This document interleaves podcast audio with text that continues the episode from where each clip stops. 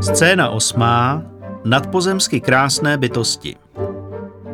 Nikdy doopravdy zjistíte, že život kopíruje umění, byť ve Filipově případě to bylo umění se špatnou kritikou. Jindy jste zase rádi, že tomu tak není, zejména v případech, kdy vám to umění předpovídalo krutou a bolestivou smrt. Krovenu dopluli vzdor Filipově inscenačně náročné hře v pořádku. V jednu chvíli se ze dna zvedla řada jakýchsi mořských tvorů, kteří pod hladinou zasvítili a vyznačili jim trasu až k úžině. Tam kormidelník pustil kormidlo a šel si přeprat trenky nebo tak něco. Loď sama vplula do zátoky bez zjevného vedení a něžně se přitiskla ke kamennému molu. Ani tehdy však neustávala ve svých hlasitých projevech. Filip měl dokonce pocit, že čím blíže k ostrovu jsou, tím jsou projevy hlasitější a do přístavu vplouvali už za zvuků jakéhosi hromového pochodu. Filip samozřejmě cítil, že by nad tím vším měl skutečně žasnout. Když nic jiného, tak právě dorazili ke břehům jeho vlastní obrazotvornosti. Zmlácený a unavený se však na nic takového nezmohl. Měl milion otázek, ale žádnou nedokázal sformulovat. Promočený tříčtvrteční kabát ho navíc táhl k zemi, všechno ho bolelo a tak pouze apatickým pohledem přijel okolí. Otázky musí počkat. Kromě černé paní kotvila v přístavu už jenom jedna loď, která navíc nevypadala, že by mohla sloužit k čemukoliv většímu, než k vyhlídkovým plavbám kolem pobřeží. Černé paní běželo asi pět nebo šest roveňanů. Navzdory tomu, jak si je Filip vysnil a jak byli ostatně popsáni v pohádkách o Rovenu a všech dalších legendách, nebyly to vysoké, nadpozemsky krásné bytosti, ale naopak lidé malého vzrůstu, a to navíc ještě všichni popravdě řečeno docela oškliví. Ku podivu ho to uklidnilo. Náhle měl pocit, že pro všechno existuje perfektní vysvětlení. Rád si ho poslechne, jenom co se trochu osuší a zdřímne si. Tohle není Orsage, konstatovala Elvíra, která na rozdíl od Filipa chtěla vše vyjasnit hned. Kapitán její postřeh kývnutím hlavy potvrdil, ale jinak neřekl nic. Elvíra si ho pátravě prohlížela. Nikdy jsem netvrdil, že nebudeme dělat po cestě jiné zastávky, řekl po krátké pauze. Co je tohle za místo? Chtěla vědět.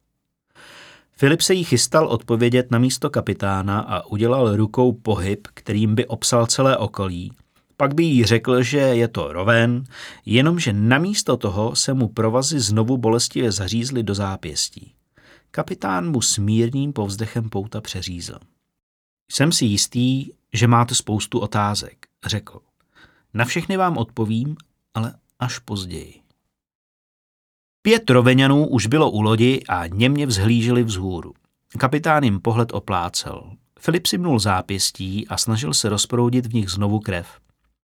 Na noc se ubytujete na břehu, řekl. Odpočinete si a zítra vyrážíme dál. Ukázal kam si do přístavu. Je to tamhle ten dům. Všichni tři se otočili ke zděnému domu na levé části nábřeží. Poprvé si všimli, že také všechny ostatní domy jsou tu zděné. Všechny také vypadaly jako nové. Navíc nikde nebyl ten obvyklý nepořádek, špína a smrad, jaký znali z jiných přístavů.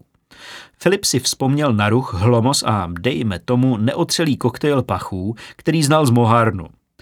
Tenhle přístav byl nejméně tak velký jako ten u nich doma a přesto tu byl klid, ticho a pořádek. Působilo to zde natolik jako hrdý vítěz soutěže přístav roku, až z toho jednomu naskakovala husí kůže. Když byl můstek spuštěn, všichni tři sešli na molo. Elvíra vypadala bledě a Filip měl pocit, že musí každou chvíli z můstku spadnout. Zřejmě jí vyčerpala kouzla, která odříkávala v bouři. Jakkoliv na tom sám nebyl nejlépe, uchopil ji za loket a pomohl jí dolů. Neprotestovala a dokonce se na Filipa vděčně usmála. Roveňané je celou tu dobu tiše sledovali. Filip se na skřídky podíval a napadlo ho, jak asi chtějí takhle subtilní bytosti, Navíc v tak malém počtu. Všechno to zboží z lodi odnosit. Pak mu ale došlo, že tohle je pouze zastávka na cestě Don Gardorika. Nikdo nic nosit nebude. Vahargem po můstku se běhl jako nic. Společně vyrazili k domu, který jim označil kapitán.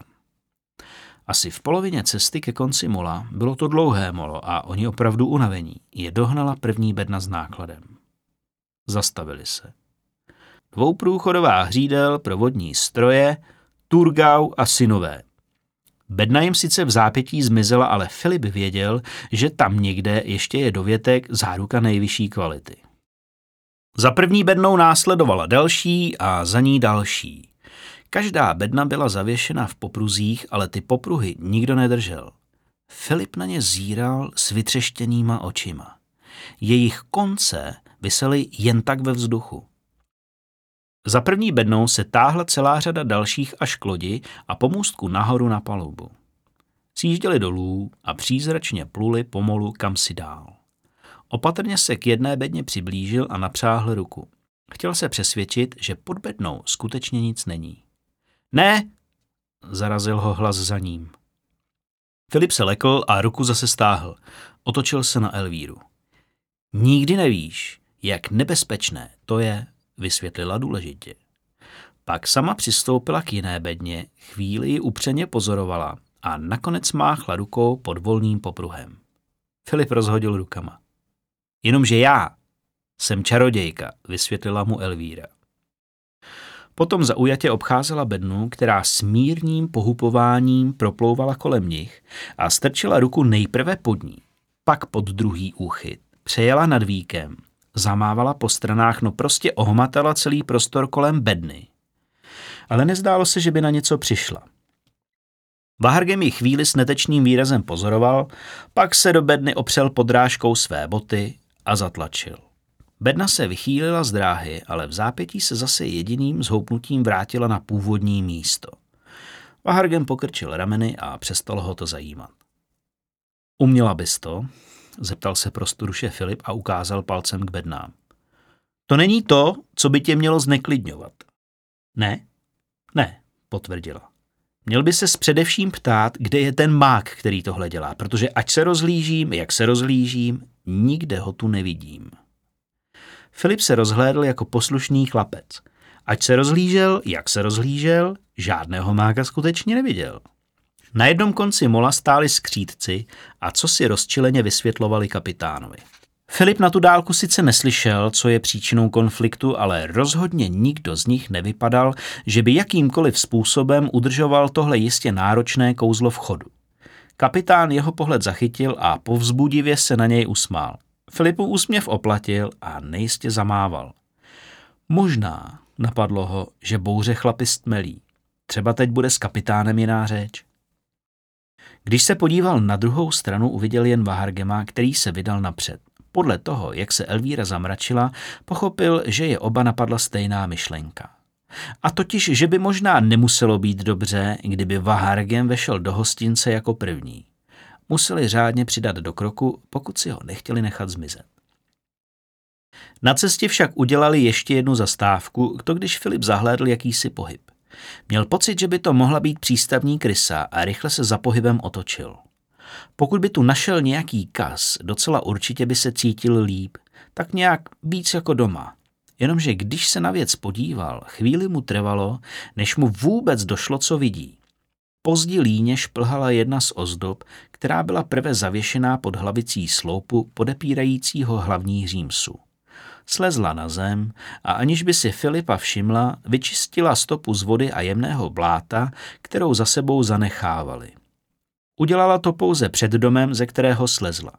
Když byla hotova, vylezla zase naspátek na své místo. Jakmile znovu znehybněla, dalo se mnohem snáze uvěřit, že je vyrobena z kamene. Protože tak skutečně vypadala, jako vyrobená z kamene. Pak Filipa kdosi zatahal za rukáv. Bahargema dohnali těsně před dveřmi, spoza nich slyšeli hudbu a dovnitř už vcházeli společně. Kromě hostinského tu byli ještě další tři hosté. Ti ovšem zmlkli hned, jakmile se trojice objevila ve dveřích. V jednom rohu stranou ostatních seděl muzikant, který si před obličejem přidržoval jakýsi hudební nástroj. Znělo to jako flétna. Také ten je sledoval očima, ale nepřestával přitom hrát. Elvíra se postavila před hostinského a zřejmě usoudila, že ani nemá smysl zkoušet některý ze standardních jazyků, protože se rovnou uchýlila k jakési univerzální pantomimě. My tři spát, potom jídlo, naznačila Elvíra. Oškliví malí ostrované vysoké cizince fascinovaně sledovali. Filipí musel dát za pravdu. Skutečně nevypadali, jako by jim měli rozumět. Rozhodl se Elvířinu žádost doplnit, aby nedošlo k nějakému nedorozumění. My dva spát dohromady, on jednička, ukázal na Vahargema. Hostinský s podivným výrazem váhavě přikývl. Na to Elvíra zavrtěla hlavou. My všichni jednička. Hostinský povytažený koutek. Filip psí oči. Elvíra pohled stranou. Filip se rozhodl, že je příliš unavený, než aby proti tomu dál protestoval a mávl rukou. Hlavně, když si bude moct lehnout. Na nic jiného teď stejně nedokáže myslet. Hostinský jejich znakování skutečně pochopil a ukázal ke schodům. Nahoře jim stejně mlčky, jako dělal všechno ostatní, ukázal jejich pokoje a odešel.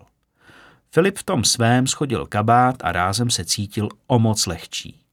Na znak dopadl na širokou postel. Ještě v poslední chvíli, než se ponořil do hlubokého spánku, si stihl uvědomit, že jak těživ na ničem tak pohodlném neležel. A pak už v hlavě neměl nic.